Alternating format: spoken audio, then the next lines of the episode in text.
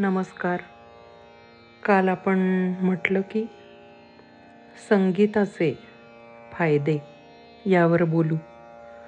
तर आज आपण मानवी जीवनाला होणारे संगीत ह्या शास्त्राचे फायदे कुणाकुणाला होतात?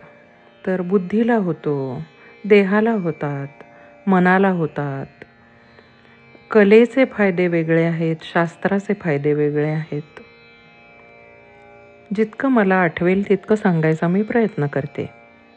तर संगीतशास्त्राचे फायदे जास्तीत जास्त बुद्धीला मिळतात. कारण शास्त्र हे नेहमी कोअरला जपून ठेवण्यासाठी जतन करण्यासाठी पिढीजात परंपरा म्हणून जतन करायला डिटेलिंग काढून टाकून शॉर्ट हँडमध्ये कसं लिहितात तसं सारांशात जे जे देता घेता येईल ते तत्वाची एक नेक्स्ट डायल्युशन म्हणू आपण जे सगुणात आलं ते शास्त्र झालं.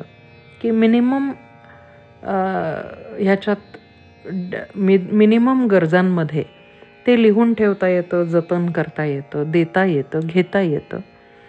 आणि मग त्यावर प्रत्येकाचा कलेचा साज जितकं चढवाल तितकं डिटेलिंग तुमच्या हातात आहे. आता संगीतशास्त्राचा बुद्धीला फायदा म्हणजे काय झाला बरं? तर प्रत्येक भावनेचं मर्मस्थान शास्त्रामुळे आपल्याला पकडता येतं.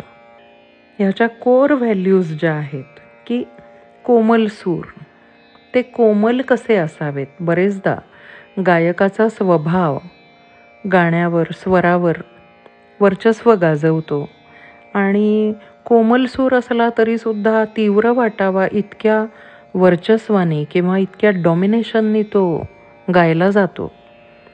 म्हणजे आता कोमल ऋषभ लावायचा आहे समजा. सा भावना कोमल आहे हां. नी रे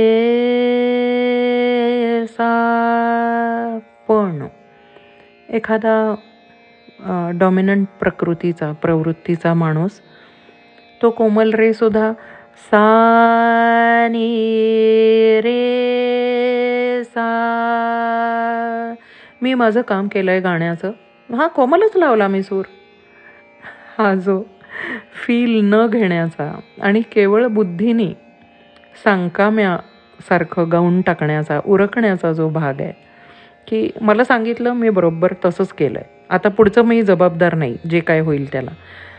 सो थोडं गाफिली थोडी बेफिकिरी आणि थोडा करता भाव इगो ह्यामुळे जे बुद्धीवर सावली पडते सावट येतं त्यामुळे तुम्हाला त्याचं मर्म पकडता येत नाही स्वराचं भावाचं. तर ते पकडण्यासाठी शास्त्राची एक नजर गुरुमुखी परत की गुरु पाहिजेत समोर. आणि गुरूंनी ते तुम्हाला शास्त्र दिलं पाहिजे. तुमचं तुम्ही पुस्तकातनं वाचून ते मिळव मिळवलं तर हे सगळं येईलच असं नाही. येऊ शकतं काही जणांना जे सेन्सिटिव्ह आहेत त्यांना येऊ शकतं. पण गुरु हवाच हे मात्र खरं आहे आता शास्त्राचा अजून एक फायदा सांगते की आपण श्वासाला गाण्यासाठी घ्यावं. उच्छ्वासाला गाण्यासाठी शब्दात किंवा स्वरात किंवा आवाजात ट्रान्सफर करावं. म्हणजे होतं गाणं. तर ह्याच्यात स्वतःच्या जगण्यासाठी कुठेही श्वास नसून गाण्यासाठी श्वास असतो. आणि मग श्वास हे आपलं माध्यम आहे गाण्यासाठीचं. तर आपण त्याच्यावर लक्ष ठेवलं पाहिजे. त्याचा वापर अनाठाई करून चालणार नाही. योग्य पद्धतीने त्याला वापरलं पाहिजे. आपली इन्व्हेस्टमेंट आहे ती. तर त्याच्यावर आपल्याला फायदा मिळायला हवा गाण्याचा. म्हणून श्वासाला आपण साक्षी होऊन बघायला लागतो. ऑपरेट करू लागतो. की जसं ह मध्ये सगळा उच्छ्वास पटकन संपतो. पण तेच ऊ ह ह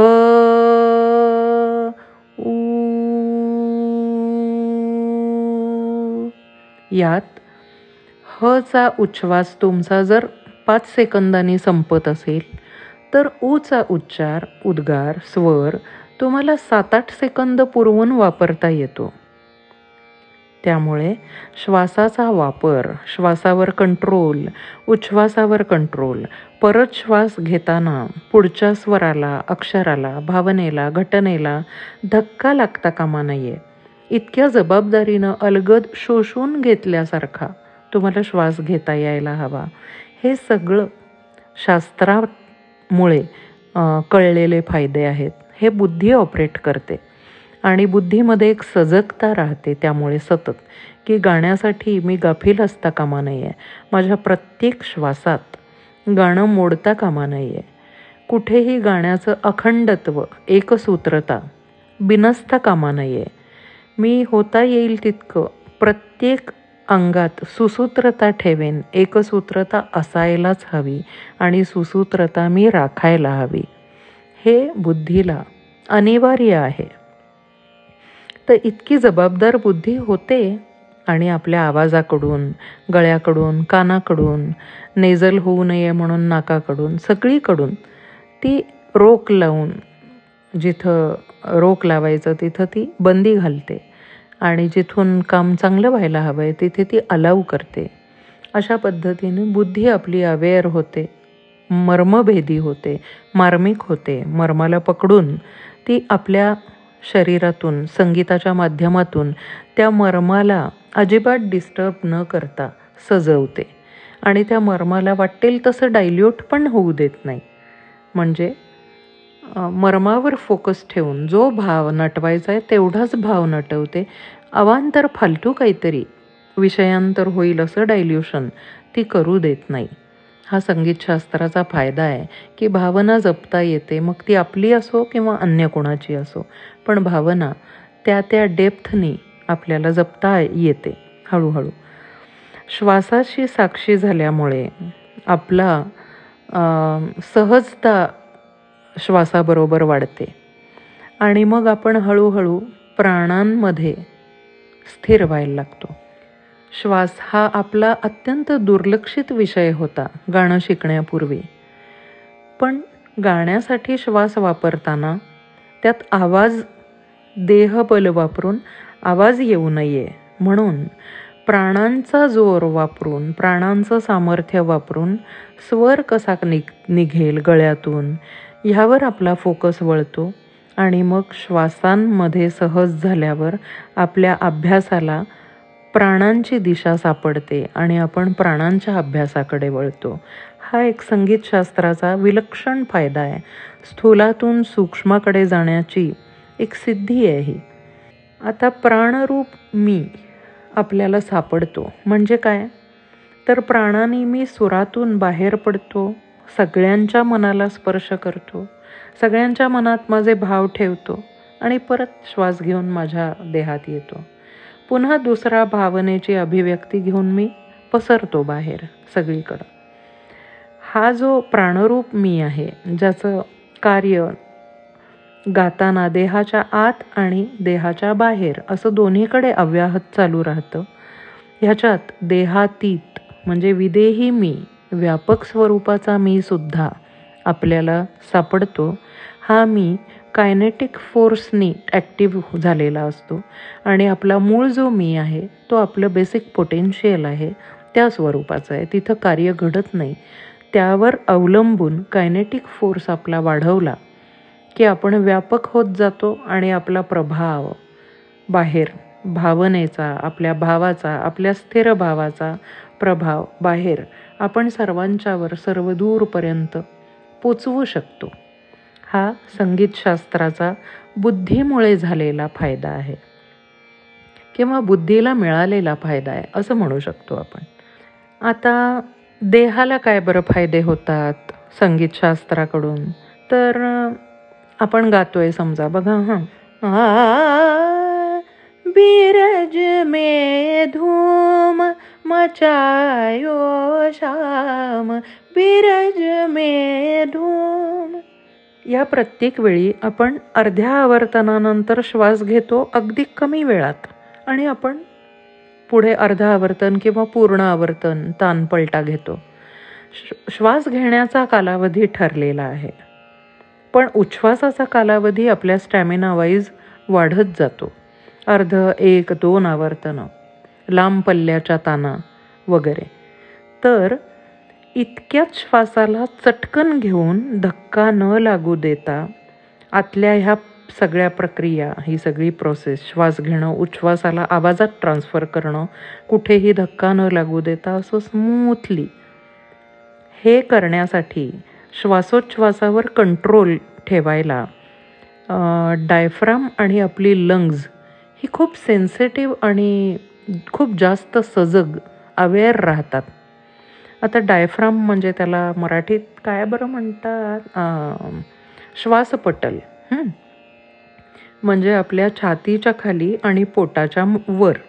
असा एक जो अर्धवर्तुळाकार आतला स्नायूंचा पडदा आहे तो पडदा लवचिक जितका राहील तितकं श्वास घेऊन लंग्जमुळे तो दाबला जातो आणि त्याच्यामुळे आतड्यांचं आकुंचन प्रसरण होतं. व्यवस्थित. पण तोच वयोमानापरत्वे रिजिड व्हायला लागतो घट्ट व्हायला लागतो आणि मग शरीरातली पचनसंस्था वीक व्हायला लागते.